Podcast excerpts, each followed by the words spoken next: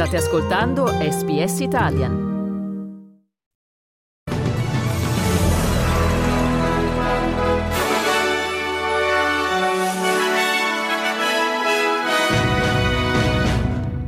La Reserve Bank of Australia annuncia il decimo aumento consecutivo del tasso di interesse. L'aumento di 25 punti base porta il tasso al 3,6%.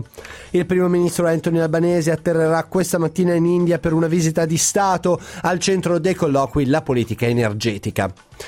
Il governo britannico annuncia lo stop alle pratiche di asilo politico per i migranti arrivati nel paese illegalmente. E per lo Sport Conference League Lazio KO al primo turno degli ottavi contro Laz Alkmaar. Nel tennis sorteggiati i tabelloni di Indian Wells. Buongiorno da Federico Solchi con il giornale radio di mercoledì 8 marzo 2023. Apriamo il notiziario di questa mattina occupandoci di economia perché nella giornata di ieri la Reserve Bank ha aumentato nuovamente il tasso di interesse ufficiale australiano. Il tasso di interesse si attesta ora al 3,6% dopo che la RBA ha annunciato il decimo aumento consecutivo da maggio dello scorso anno. Il ministro del Tesoro Jim Chalmers ha dichiarato al Parlamento che la decisione di aumentare i tassi di altri 25 punti base era ampiamente prevista.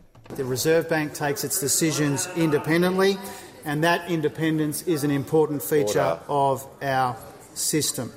Uh, the government's job is to take responsibility for those things where, that we have an influence over. Australians understand that a lot of this inflation is coming at us from around the world, and so we take responsibility for working through this inflation issue in a responsible and a methodical way. La Reserve Bank sta aumentando i tassi di interesse in modo aggressivo nel tentativo di contrastare l'inflazione che nel trimestre di dicembre ha raggiunto un livello più alto del previsto, il 7,8%, vale a dire il livello più alto dal 1990. Il governatore della RBA, Philip Lowe, ha dichiarato che il Consiglio della Reserve Bank prevede che sarà necessario un ulteriore inasprimento della politica monetaria per garantire che l'inflazione torni ad un livello accettabile. E rimaniamo in tema economico. Il numero di case in affitto a prezzi accessibili presenti sul mercato immobiliare nazionale si è quasi dimezzato nell'arco di 12 mesi. I nuovi dati di Prop Track mostrano che la percentuale di proprietà in affitto al di sotto dei 400 dollari a settimana è scesa a meno di un quinto del mercato, rendendo la vita ancora più difficile a chi ha un reddito basso. Il decimo aumento consecutivo dei tassi di interesse si traduce in una maggiore sofferenza non solo per i proprietari di case ma anche per gli affittuari che vedono scaricati su di loro i costi aggiuntivi.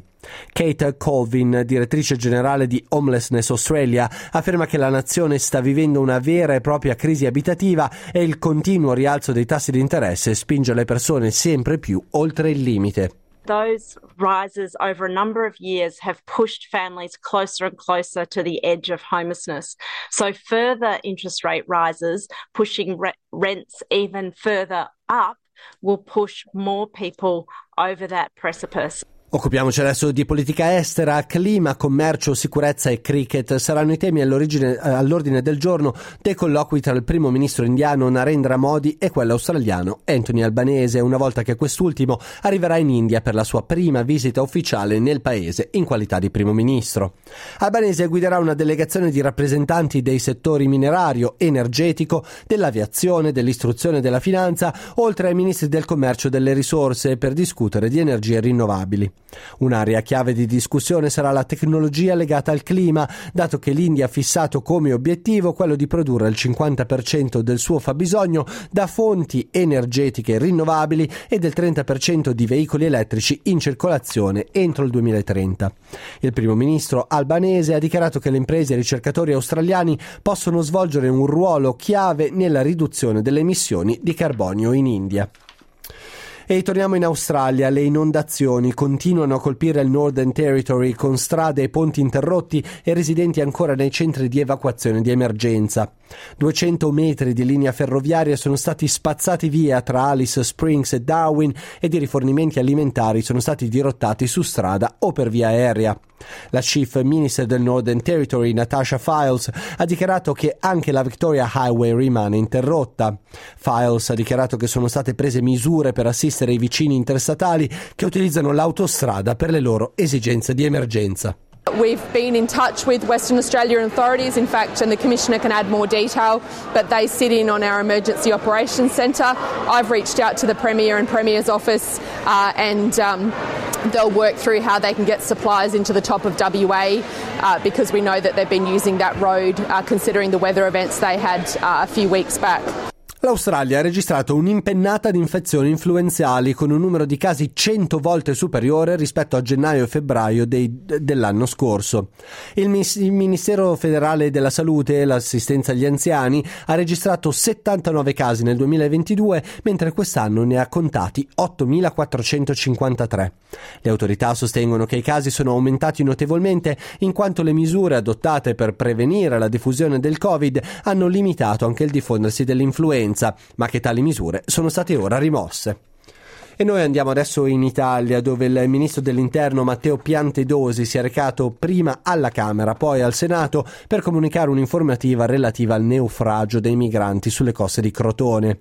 Durante il suo intervento il ministro ha ricostruito i quattro giorni vissuti dai migranti dalla loro partenza in Turchia fino all'arrivo nei pressi delle coste calabresi, che sarebbero state scelte come meta di sbarco più sicura. Gli scafisti decidono di attendere un momento favorevole per sbarcare ed evitare di essere avvistati da parte delle forze dell'ordine. La barca sarebbe stata avvistata nelle prime ore del mattino, ma nessuna richiesta di aiuto sarebbe stata ricevuta per alcune ore. La prima richiesta di soccorso sarebbe arrivata intorno alle 4 del mattino, ma le squadre della Guardia di Finanza erano bloccate dal maltempo. Il ministro Piantedosi ha sottolineato che il governo ha fatto tutto il possibile per intervenire ed ha aggiunto che l'esecutivo non ha in alcun modo ostacolato i soccorsi. Questo è il momento preciso in cui per la prima volta si concretizza l'esigenza di soccorso per le autorità italiane. Qua. Sostenere che i soccorsi sarebbero stati impediti dal governo costituisce una grave falsità. Nel frattempo si è svolto un incontro tra la Premier Giorgia Meloni e il Vice Premier e Ministro delle Infrastrutture Matteo Salvini a Palazzo Chigi. È stata l'occasione per fare il punto della situazione con particolare riferimento al dossier immigrazione. È stata confermata la piena sintonia anche in vista di nuovi provvedimenti che saranno all'attenzione del prossimo Consiglio dei Ministri di giovedì. Lo fanno sapere fonti della maggioranza che sottolineano la compattezza della coalizione. Palazzo Chigi si unisce al cordoglio espresso in Parlamento dal Ministro dell'Interno Matteo Piantedosi per la tragedia del naufragio di Cutro ed esprime il suo applauso per l'esposizione puntuale dei fatti. E noi adesso ci spostiamo in Regno Unito. Il governo britannico si prepara ad annunciare un piano per la promulgazione di una nuova legge che impedisca a chiunque entri attraverso rotte non ufficiali di chiedere asilo politico e di poter così essere deportato in un paese terzo. Il primo ministro Rishi Sunak ha descritto i migranti che arrivano via mare come persone che vogliono saltare la fila, affermando di voler impedire alle imbarcazioni clandestine di attraversare il canale della Manica. La notizia è stata accolta con sgomento dai sostenitori dei diritti per i rifugiati, come il Refugee Council, secondo il cui il piano violerebbe gli impegni assunti dalla Gran Bretagna nell'ambito della Convenzione delle Nazioni Unite sui rifugiati. Anche Claire Mosley, fondatrice di Care for Calais, sostiene che la legislazione non fermerà i barconi. I cannot see any prospect of this stopping people from crossing the channel. Um, as we said, the, the Rwanda deal had no impact in people crossing the channel. Deterrence in general, for the last 10 years, our government has followed policies based on deterrence and none of them have had any impact on people crossing the channel. So why should this be any different?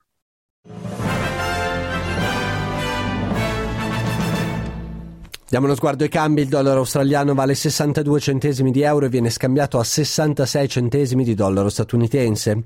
Diamo uno sguardo allo sport, occupiamoci di Conference League. La Lazio cede agli olandesi dell'Az Alkmaar nella partita di andata valevole per gli ottavi di finale del torneo. Una perdita per 2 a 1 per la Lazio che reincontrerà gli olandesi tra nove giorni in Olanda. L'altra italiana impegnata negli ottavi di finale del torneo è la Fiorentina che scenderà in campo venerdì mattina alle 7 orario della costa est contro i turchi del Sivaspor. Nel tennis, sorteggiato nella notte il tabellone principale del Masters 1000 di Indian Wells in programma dall'8 al 19 marzo. Sono cinque gli italiani nel main draw, Yannick Sinner, Lorenzo Musetti, Matteo Berrettini, Lorenzo Sonego e Fabio Fognini.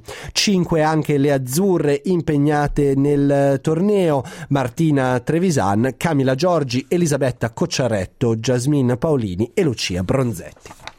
Concludiamo con le previsioni meteorologiche per la giornata di oggi. A Perth possibili piogge 35 gradi, Adelaide piogge mattutine 20 gradi, a Melbourne parzialmente nuvoloso 18 gradi, a Hobart piogge sparse 18 gradi, Canberra parzialmente nuvoloso 21 gradi, giornata di sole a Sydney 31 gradi, a Brisbane nuvoloso 32 gradi, pioggia a Cairns e piogge anche a Darwin dove la massima sarà 31 gradi.